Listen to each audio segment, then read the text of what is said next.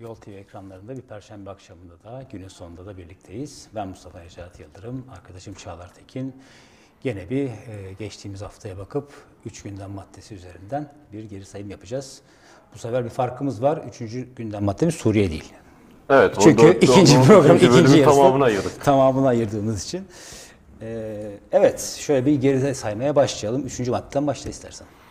Hemen başlayalım. Aslında haftanın önemli tartışmalı başlıklarından birisi haline geldi. Ee, bu Yılmaz Özdil'in e, Mustafa Kemal kitabını işte 2500 lira gibi uçuk bir rakamla satmaya çalışması. Güzel balya varmış o işte yalnız hafız.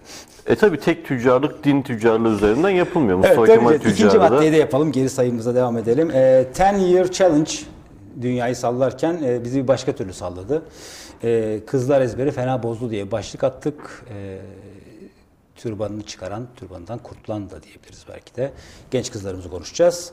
Birinci maddemiz ise Birinci maddemizde dün biraz daha fazla hızlı bir biçimde gündemimize girdi. Venezuela. Ee, Venezuela aslında işte 98'de Chavez'in iktidara gelip işte Latin Amerika'da bir sol iktidar yaratmayı yaratacağını söylemesi üzerine dünyanın gündemine oturdu. Sonrasında bir türlü gündemimizden çıkmadı. Orada bir devrim karşı devrim git gel hali var yaptırım olmadı sürekli. darbe verelim başlığıyla gördük bunu da. Hiç vakit kaybetmeden e, Özdil'in kitabından başlayalım. Atatürk kitabı. Her şeyden önce niye Atatürk'ü Yılmaz Özdil'den öğreniyoruz? Bir, evet. Yılmaz Özil'den Mustafa Kemal'i niye öğreniyoruz? Bu sorun bence gayet önemli. Ee, Mustafa Kemal'i biz Türkiye'de birilerinden öğreneceksek, bu ülkenin çocukları, gençleri, orta yaşlıları, yaşlıları, kim kendini nasıl hissediyorsa, Mustafa Kemal'i okuyup öğrenecekse bu bunun öğrenileceği son insan Yılmaz Özdil olur. Neden Yılmaz Özdil olur? Çünkü Yılmaz Özdil, Mustafa Kemal'i anlatabilecek ne bir e, politik çapa, ne tarihsel birikime, ne de buna benzer herhangi bir şeye sahip. Yılmaz Özdil, e, AKP Türkiye'sinin yani yaratan koşulların doğurduğu. Bunu nereden söylüyorum? Bunu bir vasatlaşma süreci sadece bu ülkenin tek bir tarafında yaşanmadı. bu sadece yani Yılmaz Özdil'in adında beden bulsa Evet. bile genel bir durum aslında. Aslında bu olay bir kutuplaşmayı da orada yarattı. Yani dün sosyal medyadan bu süreci takip edenler varsa rahatlıkla görmüşlerdir de. Sıklıkla şunu e, yaşadık. Her birimiz de gördük. E, Yılmaz Özdil'e benzer. Bu ülkeyi bu ülkeye komplo teorisi satan, nitelik katmayan, habercilik adına bir şey yapmamış. iki tane cümleyi evirip çevirip dolaştıran ve bunun dışında başka bir şey söyleyemeyen bir gazeteci güruhu var. Bunlar Türkiye'deki mi gazetelerin işte yani e, ve televizyonların içine bir şekilde çöreklenmiş. Türkiye'deki basın sektöründe bu anlamda gerçekten gazetecilik yapmak isteyen insanların da önünü tıkayan bir biçimde e, bir pozisyon elde etmiş. Durumdalar buradan bir rant diyorlar. Bu rant AKP'den de kaynaklı bir rant. Çünkü e, AKP böyle bir şey olarak tanıdı. Yani Evet, evet. bir yandan ülkesi işte akademiyi vasatlaştırırken bir yandan yazın dünyasını kalitesini düşürürken bir yandan düşünsel dünyanın kalitesini düşürürken bu sadece AKP cenahının değil Çok bu da cenahında onurlu duranlar öldürülürken tabii bu cenahda belirledi. Evet. Genel olarak toplumsal bir vasatlaşma yaşadık. O yüzden de Yılmaz Özdil gibi kalemler öne çıktılar. Önemli sayılmaya başladılar ki zaten şeyi de görüyoruz. Yaptığı açıklama işte e, bu kitap meselesini eleştirenlere yönelik Cumhuriyet tarihinin gördüğü en alçakça, en adice hem de planlı ve organize sosyal medya saldırılarından bizi koruyan, bizi savunan yurtseverlere çok teşekkür ederim diyor. AKP söylemi değil mi bu? AKP söylemi ve yani şimdi Cumhuriyet tarihinin en kapsamlı Sosyal medya saldırısı ne? Yani sos- 1923'te hatırlarsın Instagram'da bir paylaşım. ben İsmet Paşa'ya daha büyük sosyal medya saldırıları yapıldığını biliyorum 50'lerde. Bu mu yani işte Ne, Ne- diyorsun yani değil mi? üstelik kitaba yönelik ben okumadım. Okumayı da düşünmüyorum. Mustafa Kemal Yılmaz Özden öğrenecek değilim. Ben 2500 liralık versiyondan alacağım yani. Koleksiyoner olduğum için. Tabii benim de bir koleksiyonum var. Seni oraya alabilirim öyle bir durumda. Yani Şimdi inanılır yani- gibi değil ama ticari başarısı zannediyorsun bu işin. Ha, buna itirazım yok. Yani iyi pazarlamacılar. İyi pazarlamacı. Hatta Haluk Hepkon bu kitabın e, Yayıncısı. çık- çıktığı yayıncısı, Kırmızı Kedi'nin e, sahibi de bir tweet attı. O gençler başardık biz tadında falan böyle ama yani böyle çiğ bir e, çiğlik kokan bir tweet. Yani bu işte AKP'nin kendi muhalefetinde nasıl yarattığını ortaya koyuyor. Böyle bir düşük Şey, seviyeli bugün muhalefet hali. Yılmaz Özdil'in yazısını okudum. Açıklama getirmiş. Ee, kitabın geliriyle e, kitabın çocuk versiyonunun Anadolu'daki okullara dağıtılacağı üzerinden ve çağrıda bulunmuş. Yani işte okulunuzun adresini yazın bize yollayın iletişime geçelim diye. Yani basit bir hesapla şu çıkıyor ortaya. 2500 liradan 1881 tane kitap satarsan neredeyse 50 milyon liraya yakın para eder. Bu arada dağıtımcı kar olmadığına göre, raf kârı da olmadığına göre sonuçta doğrudan satıldı bunların Tabii, tabii. hepsi. Yayın evinden doğrudan gidiyor. Hadi hadi diyelim yarı yarıya kazan. Çok da iyi bir kitap. 1250 liraya mal ettiğini varsayalım kitabı. Altın suyuna batırıp çıkardın. Altın üzerine yazsaydın belki. Yani hatta şey ne diyeyim yani e, Gutenberg gibi tahtaya kazıyıp basılsa yine herhalde o paralara gelmez. Ama diyelim öyle. Yak- Yaklaşık 20 milyon liralık çocuk versiyonu Atatürk kitabının okullara dağıtılması lazım. Bu da aşağı yukarı herhalde Türkiye'deki her haneye bir kitap anlamına gelir. Bırak okulları. Oysa Yani, yani böyle bir izah yani gayem hadi- gayem buysa hani ya sayı saymayı bilmiyoruz yani. Dayen buysa bunu nutuktan yapardın. Evet tabii. Mustafa Kemal'de Mustafa Kemal'den okurdu insanlar. Yılmaz Özdil'den okumak zorunda kalmazlardı. Yılmaz Özdil'e dair bir cümle daha söyleyeyim. Bu konuyu da belki çok uzatmayalım. Ee, Yılmaz Özdil aslında Mustafa Kemal'in ideolojisiyle bağlantılı bir karakter değil. Yani bunca yıldan beri işte ya Roboski için yazdığını dan al şuradan buraya işte orada ölen insanlar için söylediği şeyler falan böyle. Yani benim dünyada herhangi bir insana kuramayacağım kötü çirkin cümleler. Evet, evet. İnsanlık onuruna aykırı cümleler. Şimdi bunların Türkiye Cumhuriyeti'nin kurucu değerleriyle bir bağlantısı yok. Bunlar o dönemden sonra var olan vasatlık iklimine doğmuş.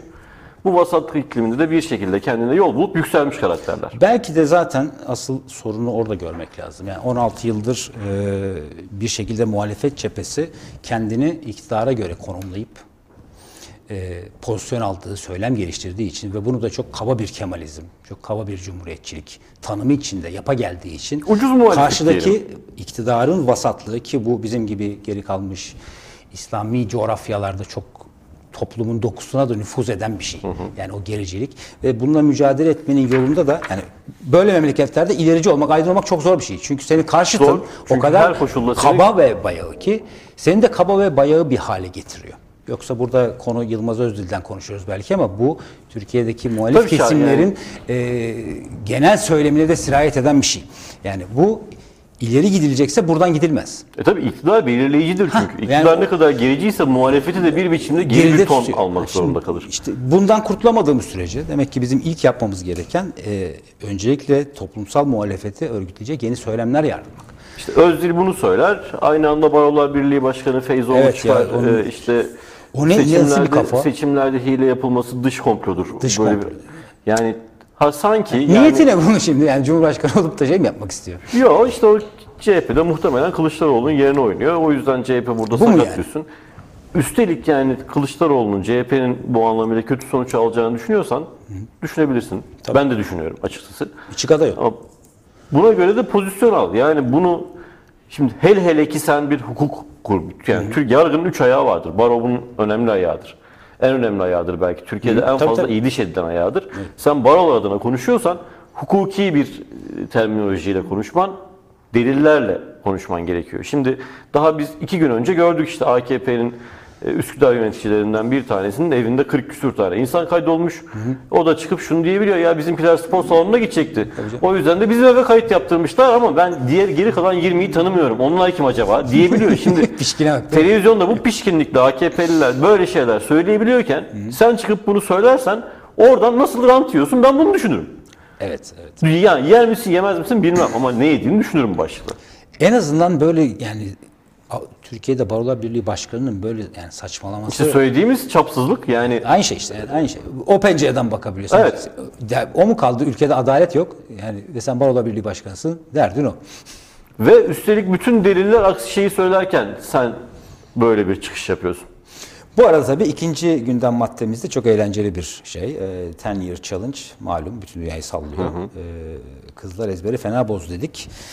Yalnız yürümeyeceksin değil mi platformların Evet. adı? Ee, türbandan kurtulan kadınlar e, Dün böyle bir platform var sosyal medyada kendilerini ifade ettikleri. Aslında uzun zamandan hem muhalif cenahtan hem e, iktidar cephesinde tam ciddi bir kafa karışıklığına yol açtı bu hanım kızlar. Ee, ben çok böyle bir eğlenerek izliyorum bu süreci. Ve e, bu taraftan da söyleyelim tamamen e, yanınızdayız yani. Kesinlikle kesinlikle yani üstelik hani işte e, türban takmak çıkarmak kadının kendi elbette kendi tercihidir. Tabii Sonuçta ben tabii kimsenin gidip zorla bir şey yaptırılmasını savunmam hayatım boyunca da savunmadım.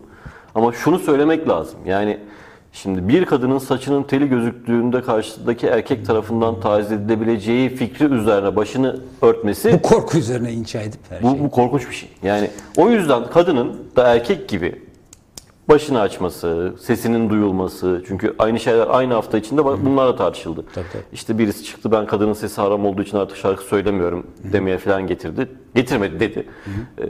Ee, şimdi böyle bir atmosferde bu insanların, bu gençlerin, bu kadınların böyle bir tercihte bulunması düşünüldüğü kadar kolay değil. Tabii canım çok büyük cesaret Yani ister. siz Yani şu an Türkiye'de başımı kapatacağım dersiniz. Size destek olan bir sürü insan çıkar ama başınızı açtığınızda ki yani şu an bakın o açıklamayı yapan kadınların %50'si aşağı yukarı sosyal medya hesapları kapatılmış durumda. Evet. Çünkü uğradıkları Saldırılar taciz yüzünden. Ki büyük cesaret ben bir kere de bu cesaretleri için kutlamak istiyorum. Çünkü böyle ülkelerde şimdi Amerika'da gerici yok mu? İşte Mormonu var, mu? o su var, bu su var yani. Şimdi gerici dediğin dünyanın her yerinde var. Ama burada işte iktidar olduğu için e, bu iktidardanla beslenen bir işte kabaca ülkenin yarısı olduğu için e, bu yarısı da da yarısının kız çocuklar olduğu için e, bu kız çocukların üzerindeki baskı inanılmaz bir şey yani.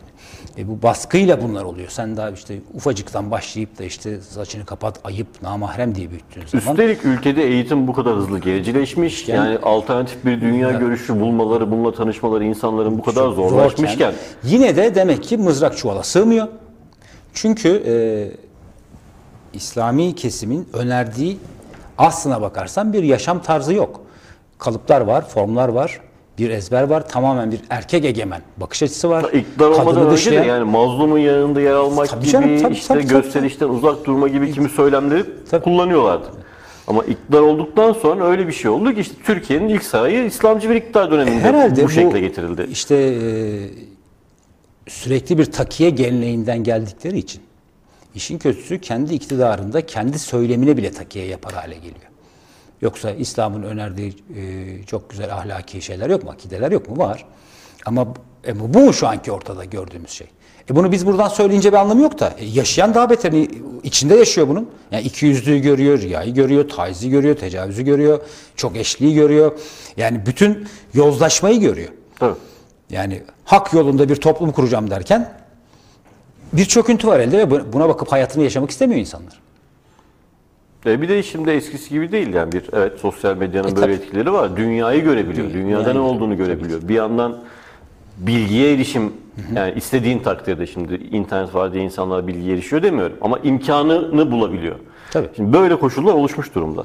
O yüzden de senin de söylediğin gibi mızrak çuvala sığmıyor. Yani bunca baskı, bunca zulme rağmen insanlar özgürlüklerinin peşine düşüyorlar. İşte o yüzlerce kadın Evet. sosyal medyada böyle paylaştı. Benim uzun yıllardır gördüğüm en e, cesur muhalif hareket.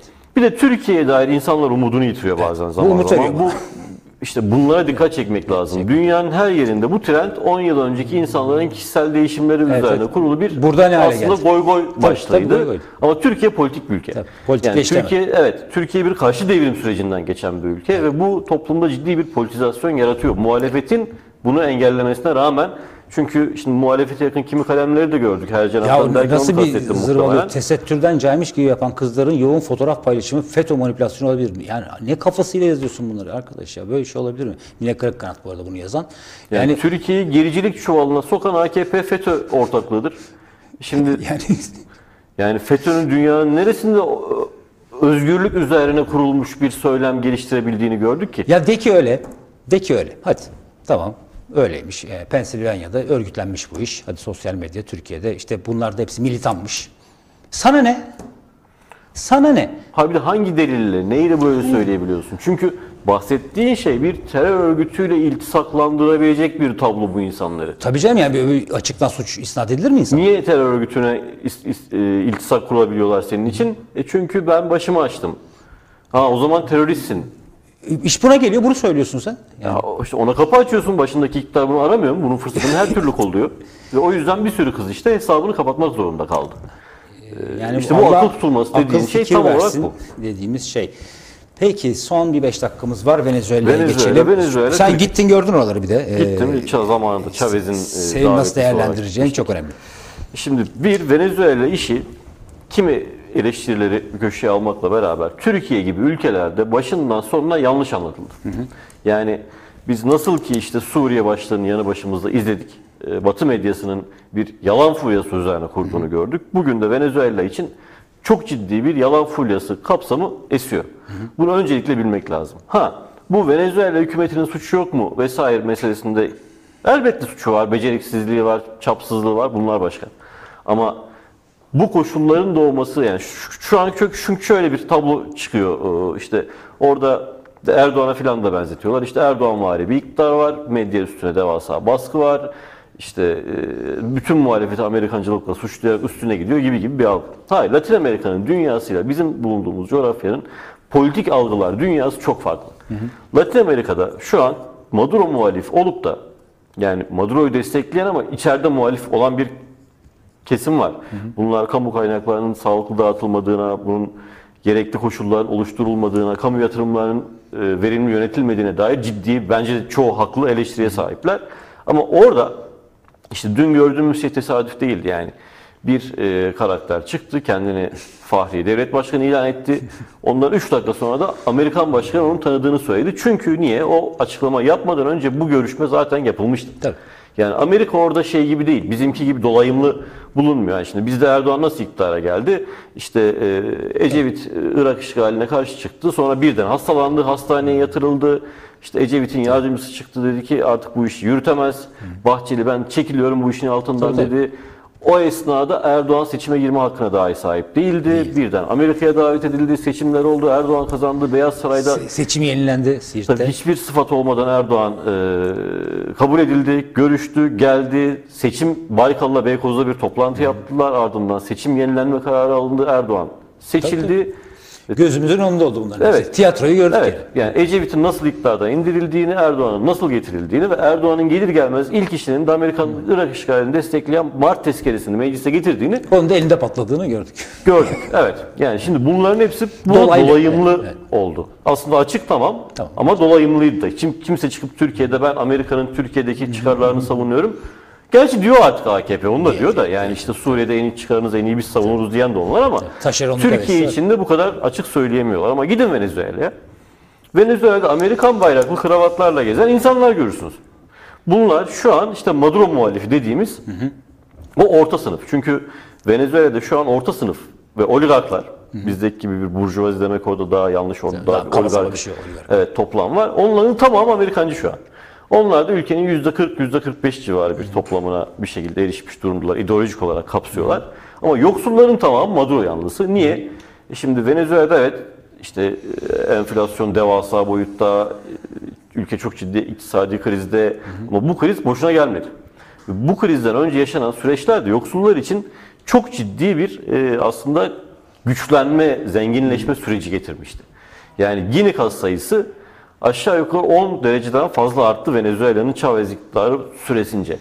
E, bu tüm kıta Latin Amerika'da eksiye düştü. Sadece Venezuela'da dönem arttı. Bu çok ciddi bir zenginleşme göstergesiydi. Biz gittiğimizde ben 2005'te gittim Venezuela'ya. E, Ülkenin ilk e, yaygın doktora yeni kuruluyordu. E, Tamamen ta- teneke kulübelerde yaşayan insanlara evler yeni yeni veriliyordu. Ki işte biz de böyle evlerde kaldık o gittiğimiz dönemde. Yani şöyle şu kadarını söyleyeyim sadece. Başkent Karakas'ta e, 20 yıldır minibüs şoförlüğü yapan biriyle konuşmuştum. İlk defa e, beraber konuştuğumuz bir büyük kongre merkezinin bahçesindeydik. Oraya gelebildiğini çünkü Chavez öncesindeki dönemde kentin belli merkezlerine yoksul mahallelerden giriş çıkışın fiilen yasak olduğunu. Çirkin görünmesin diye. Tabii tabii tabii çirkin görünmesin diye yasak olduğunu söyledi. Ee, ki tablo da aslında gerçekten böyleydi. Venezuela'da şu an bu bir anlamda değişmiş durumda ama Venezuela'nın ciddi sıkıntıları var. Bunlar ayrı. Yani ama bu sıkıntıların ortaya çıkmasında ne gibi e, sebep etken, etkenlerin e, etkisi var? Bunların başında Venezuela'nın hiçbir sanayi kurumu yoktu. Tamamı Chavez'den sonra geliştirilmeye çalışılan bir sanayi dalları bütünü vardı. Burada kim beceriksizlikler yapıldı bunu söylemek lazım.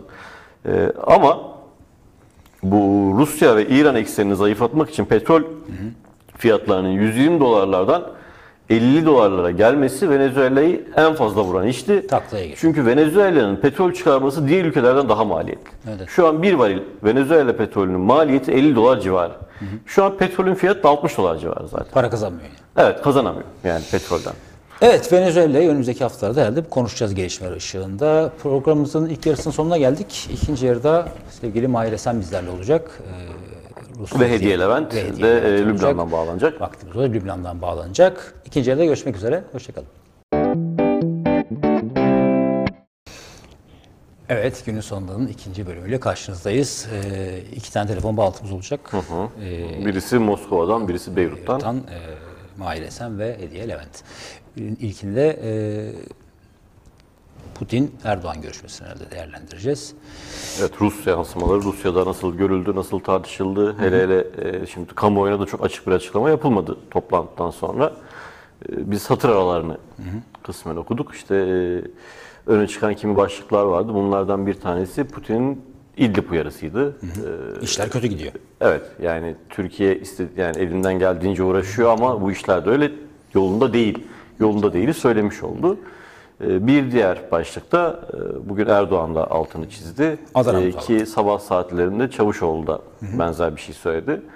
Adana mutabakatı meselesi. Adana mutabakatı neydi? Bayram, değil- bayram değil, seyran E değil. tabi abi şimdi aradan geçmiş yıllar neredeyse 98 işte yıl, değil mi? 21 yıl e, olmuş neredeyse. 21 yıl sonra Türkiye bunu tekrar hatırladı. Oysa o anlaşma çift tarafıydı. Yani her iki tarafa da terör sızmalarını engelleme üzerineydi. 98'den sonra gördük ki Suriye sınırı Türkiye için bir yol geçen hanı haline geldi. On binlerce cihatçı Sınırdan gitti geçti Türkiye'de gitti. eğitim aldı. Hatta şu an sınırda bir bölümü de e, kontrol ediyorlar. E, e tabii şimdi Türkiye bu anlaşmaya bu anlamıyla uymamış oldu. Ha, e, bundan sonraki süreç için tabii bu Putin'in bu hatırlatmayı yapmasının temel sebebi Esad'la tekrar Rus Suriye hükümetiyle tekrar masaya oturun bir e, resmi ilişki kurulsun demiş oldu Türkiye. Bu yolu açtı, bu yolu gösterdi. E, Erdoğan da bunun Benimsemiş kısmen- görünüyor. kabul edecekmiş gibi duruyor. Çavuşoğlu'nun açıklamasıysa zaten bizim dolayımlı bir ilişkimiz var ee, Suriye hükümetiyle dedi. Ee, şimdi buradan baktığımızda iş nereye doğru gidiyor? Şimdi Türkiye bir yandan ABD ile pazarlık yapıyor ama yine Çavuşoğlu'nun da söylediği gibi bu sınıra kurulması planlanan bu güvenli bölgenin ne olduğu meselesi detaylarını hala bilmiyorlar.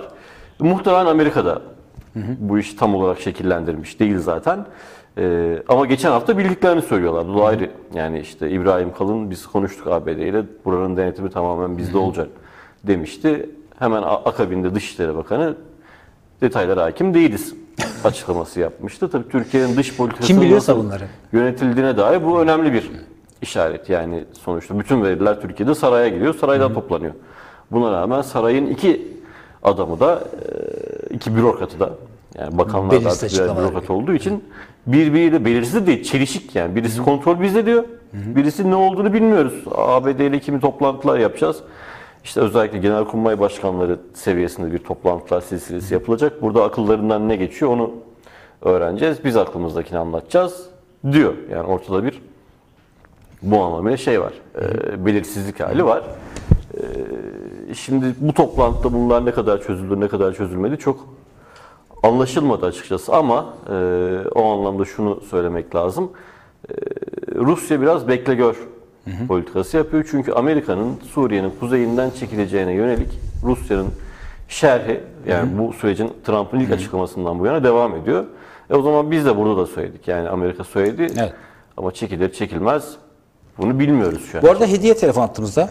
Tamam. Önden onu bağlayalım istersen. Mahir ulaşamamışlar. Hediye merhaba. Merhaba. Evet. Hoş geldin Hediye. Hoş geldin programımıza. Merhaba yayınlar.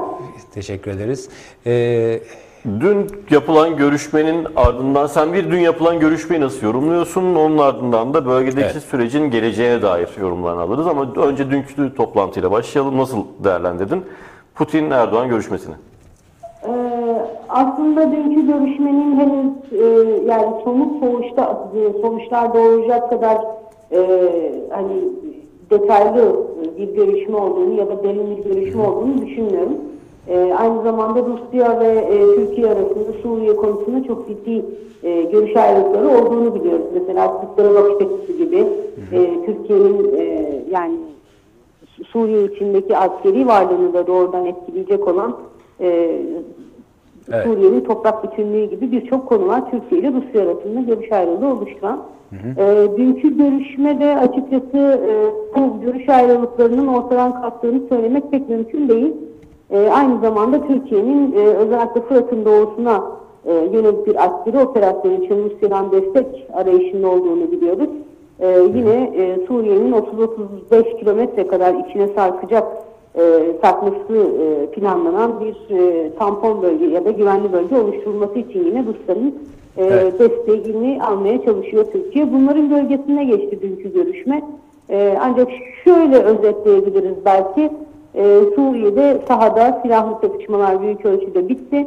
E, artık e, vekalet savaşının siyasi düzeyde devam ettiğini biliyoruz.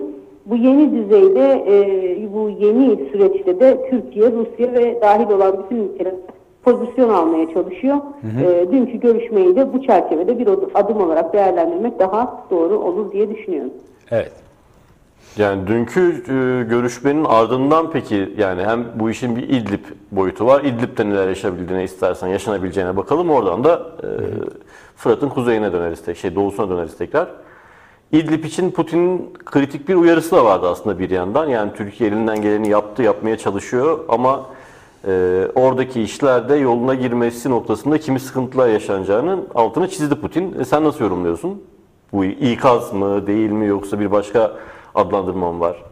Ee, Evet, biraz önce belirttiğimiz o Türkiye ile e, Rusya arasındaki e, görüş farklılıklarından bahsetmiştik.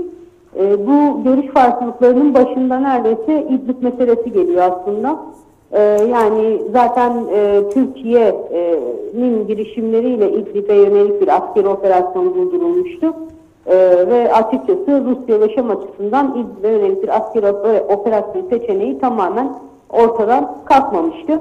Ee, ve e, geçtiğimiz haftalarda hepimizin de yakından takip ettiği gibi İdlib'deki El-Kaide uzantılı gruplar bir atağa geçtiler ve e, Türkiye'nin de desteklediği bazı gruplara büyük darbe indirdiler. E, aynı zamanda buradaki El-Kaide e, uzantılı e, gruplar Rusya'nın e, çeşitli açıklamalarla e, dile getirdiği gibi tehdit olarak e, değerlendirdiği gruplar arasında yer alıyor. E, bu hatırlatmalardan sonra dünkü görüşmelerde elbette Rusya ve Türkiye'de tezlerini e, sunmuş oldu İdlib konusunda. E, ancak son dönem Türkiye Fırat'ın doğusuna bir operasyon yapma niyetini e, açıkça ilan ettikten sonra e, hem Şam hem de Rusya İdlib'e yönelik bir askeri operasyon seçeneğini dile getirmeye başladı. E, peki aslında e, dünkü görüşmenin belki de en önemli e, noktası şuydu. Hem İdlib meselesini hem Fırat'ın doğusuna yönelik bir operasyonu doğrudan etkileyecek bir, bir, bir durumdu o. E, Putin'in e, Adana mutabakatına atıfta bulunması e, konusunda hani bugün de gündemde yine Türkiye'nin lehine mi aleyhine mi şeklinde bir takım tartışmalar var bu konuyla ilgili. E, ancak genel olarak e, Putin'in Adana mutabakatını işaret etmesi e, ve gerek e, dün yapılan Putin tarafından yapılan açıklamalar e, Rusya'nın hala Suriye'nin toprak bütünlüğü ve e, üniter bütünlük gibi esaslarını e, savunduğunu gösteriyor. Bu da Türkiye ile makasın çok da kapanmadığını gösteriyor. Yine Adana mutabakatına işaret etmiş olması da e, yani adres Şam'dır. E, Şam'la artık görüşmeleri başlatırsınız.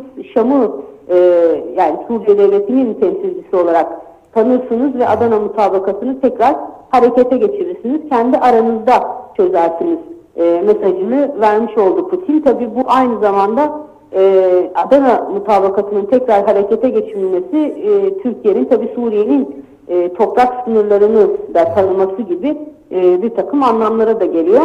E, bütün bunları toparlayacak olursak Çağlar önümüzdeki haftalarda ya da aylarda Suriye'deki yeni süreçle birlikte birçok pazarlığa müzakereye Peki Erdoğan- gibi görünüyor.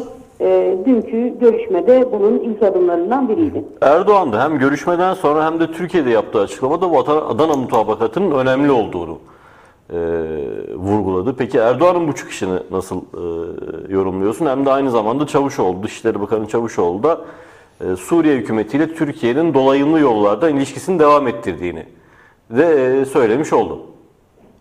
Evet nedir o olay? Yani bu Ee, Ankara Anlaşması açıklaması üzerine bu açıklamaların gelmesini nasıl yorumluyorsun?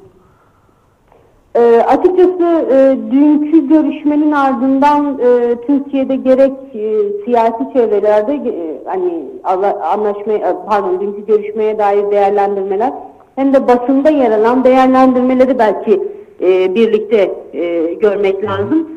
E, yani Türkiye bu yönde Rusya'nın desteğini almak adına e, bir takım girişimlerde bulundu.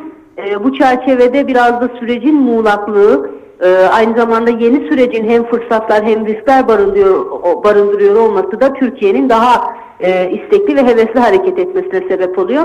E, bu da aynı zamanda Adana mutabakatı dahil olmak üzere e, bazı e, süreçleri herkesin kendine göre yorumlaması gibi bir takım sonuçlara da e, sebep olabiliyor. Yani biraz önce belirttiğimiz gibi Adana mutabakatının öncelikle e, karşı tarafı muhatabı e, Suriye ve devlet olarak Suriye, sınırları belli Suriye, başbakanı, cumhurbaşkanı belli bir Suriye şeklinde.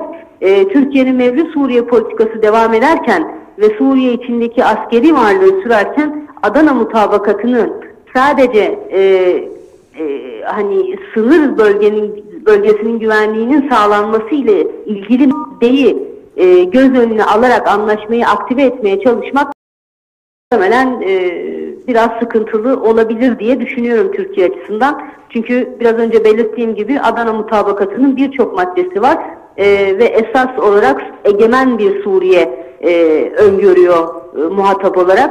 E, sadece tek bir maddenin e, Türkiye'nin lehine harekete geçirilmesi çok olası görünmüyor. E, ancak sonuçta yeni sürecin yeni bir süreç başladı. Bu süreçte de Türkiye e, bütün ihtimalleri değerlendirmek üzere hamlelerini yapıyor. Peki yani Fırat'ın kuzeyi, İdlib'i bir yana bırakırsak Fırat'ın kuzeyi de hem bu tartışmanın parçası hem de işin ABD e, e, boyutunun da içinde olduğu bir e, tartışma devam ediyor orada. E, şimdi nihai olarak Türkiye bir güvenli bölgeden bahsediyor. İşte güvenli bölgenin ne olacağına dair Türkiye'de bir kafa karışıklığı var. ABD'de de benzer bir belirsizlik hali var en azından. E, bunun dışında bir diğer boyutu da bunun e, Kürtlerin Suriye hükümetiyle yürüttüğü e, tartışmalar. E, işte ABD'nin kimi çıkışlarından sonra PYD bu tartışmaların sona erdiğini söylemişti. Ancak birkaç gün önce yeni bir talepler listesinin gönderildiğini gördük. Burada kimi e, başlıklar biraz daha yumuşatılmış. E, ama yine de Şam'ın muhtemel itiraz edeceği başlıklar var. Sen bu görüşmelerin geleceğini nasıl görüyorsun en azından kısa vade için? Ee, bu oldukça belirsiz. Ee, öncelikle şunu belirtmek gerekiyor. Suriye'de 2011'den beri tamam bir ayaklanma ve çok şiddetli çatışmalar yaşandı ancak e, vekalet savaşı yaşandı Suriye'de. Bu vekalet savaşına taraf olan çok sayıda ülke ve güç var. Her ülkenin ve gücün de kendi ajandası var. Dolayısıyla bu ajandası çerçevesinde hamlelerde bulunuyor. Her hamle bir diğer aktörün de adımını etkiliyor. Ee, ya alanını daraltıyor ya ona fırsat yaratıyor. Ee, bu, bu, bu gerçeği e, göz önüne alarak söyleyebiliriz. Ee, Suriye'de e, Kürtler dahil olmak üzere bütün güçler açısından yeni bir süreç başladı.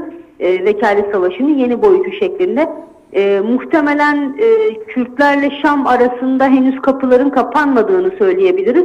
E, inişli çıkışlı da olsa bir süre daha bu görüşmelerin sürmesi mümkün. E, çünkü Kürtler açısından da e, hani tırnak içinde söylüyorum tarihi bir fırsat ele geçirdiler. Kolay kolay vazgeçmeyeceklerdir. E, diğer taraftan hani Türkiye'nin Kürtlere bakış açısı var. E, bu durumda hani e, Şam tamamen Türkiye ile birlikte e, Kürtlere karşı pozisyon alır mı? Bu da çok olası görünmüyor. E, bu bütün bu faktörler çerçevesinde Kürtlerle Şam arasında kıyasıya bir bilek güreşi de e, söz konusu olabilir. Bu durum elbette Türkiye'nin Suriye içindeki hamlelerini de etkileyecek. Mesela Kürtler Şam ile anlaşırsa eğer e, Türkiye'nin Adana mutabakatı dahil olmak üzere birçok girişimi boşa çıkacaktır böyle bir durumda. E, peki e, diyelim ki Şam'la Kürtler anlaşamadılar. Böyle bir durumda Afrin senaryosu benzeri e, Şam ve Rusya e, Türkiye'ye Fırat'ın doğusuna bir operasyon yapması için yeşil ışık yakar mı? Bu da birçok faktöre bağlı ve her faktörün de e, yani farklı senaryolar söz konusu. E, ancak mevcut şartlara göre e, yani bugünkü şartlar itibariyle yarın ne olacağını bilmiyoruz çünkü. E, bugünkü şartlar itibariyle e, Türkiye'nin tampon bölge oluşturma e, hedefinin çok e, gerçekçi olmadığını söyleyebiliriz. Diğer taraftan e, İdlib'e yönelik bir askeri operasyon seçeneği tekrar masaya geldi.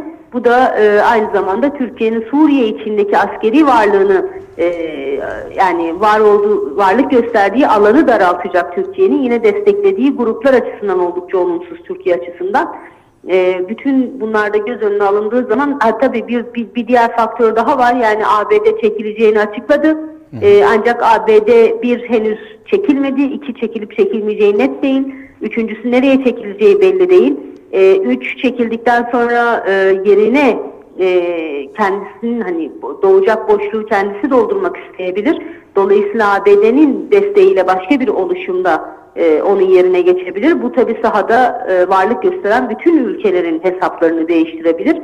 E, dolayısıyla e, yani onlarca e, senaryonun olduğu bir süreç yaşanıyor. E, Çağlar önümüzdeki günlerde muhtemelen yine e, birçok yeni ve şaşırtıcı gelişme de yaşanabilir Suriye sahasında. Evet. Çok teşekkürler Hediye. Ee, yeni gelişmeler yaşandıkça zaten seninle de e, bölgeden gelen yansımaları daha fazla değerlendireceğiz. Tekrar teşekkür ediyoruz. Çok teşekkür ederiz. İyi yayınlar. Sağ olun. Evet. Bir iki dakikamız daha var. Bunda da e, Şimdi bu arada Hediye- şeyi nasıl değerlendirirsin? Bütün bunlar olup biterken işte Öcalan'ın üzerindeki tecridin hafiften gevşetiliyor gibi olması. Bu arada iç politikada işte Kürt cephesinde. Sadece o ve bir e, diğer yine Cumhurbaşkanlığı kaynaklarından gelen başka açıklamalar da oldu. E, YPG'ye zımmen yanlışlıkla katılmış veya baskı sonucu katılmış Evet. olanlara yönelik bir e, yumuşak e, bakışta sergileneceği Ayrılanların rakamlarını falan servis Evet, bakışların sergileneceği de söylendi. Bu biraz Türkiye'nin e, biz o coğrafyaya girersek Kürtlere kötü davranmayız. YPG ile Kürtleri ayırırız e, mesajı gibi gözüküyor Amerika'ya karşı. Öcalan'ın özellikle e, bu bir buçuk iki yıllık aşağı yukarı tecritin sona ermiş olması Ki bu ziyaretler sırasında yapıldı o şey. Tabii görüşme. tabii tabii yani e, Trump'ın bu işte Amerika'dan gelen siz Kürtleri girip de oraya kesersiniz biz buna izin vermeyiz söylemi üzerine yapılan bir e, ziyaretti. Bir kısmen de burada bir e, bu da Türkiye'de şey diye yorumlandı yani yeni bir barış sürecinin işte hazırlıkları ki bir süreden beri böyle bir söylenti devam ediyordu. Kimi AKP'liler Oslo'da yeniden bir toplantı yaptı bu eski e, liberaller, eski çöpe attıkları Niye liberallerle Oslo'da yapıyorlarsa hep böyle. E işte yani Türkiye'de böyle bir şey yaptığında kendi kendilerini tutuklayabileceklerinden korkuyorlar. Herhalde kim gibi tutuklayacak yani? Niye Oslo'da yapıyorsun? İşte biraz uzaktan yapmanın bu işleri Türkiye içinde. Çünkü Türkiye AKP'nin iç politikasıyla dış politikası bu anlamda Adalarda farklı. yapsalar ya mesela. E, tabii güzel anlar olmayabilir adaların o yüzden belki tercih etmemişlerdir. Apo ile çağrışım vesaire gibi gibi yani güzel anı diyelim kastım oydu. Ee, bir böyle bir ara buluş, ara bulma Türkiye'nin bu anlamıyla kısmen durumu en azından görüntüde yumuşatma gibi bir gayret oldu aşikar. Şimdi bir yandan da tabii kartlar ayrı şekilde geriliyor. Yani ne oldu? Dün e, Erdoğan'la Trump görüşmesi yapılırken aynı zamanda El Cezire'de e, bir e, yazı çıktı. Cumhurbaşkanı danışmanlarından birinin yazısıydı. E, bu toplantı başlamadan hemen önce bu yazı e, yayına sokuldu. E, ABD'nin Suriye'deki çıkarlarını en iyi Türkiye korur. Temalı bir yazıydı bu.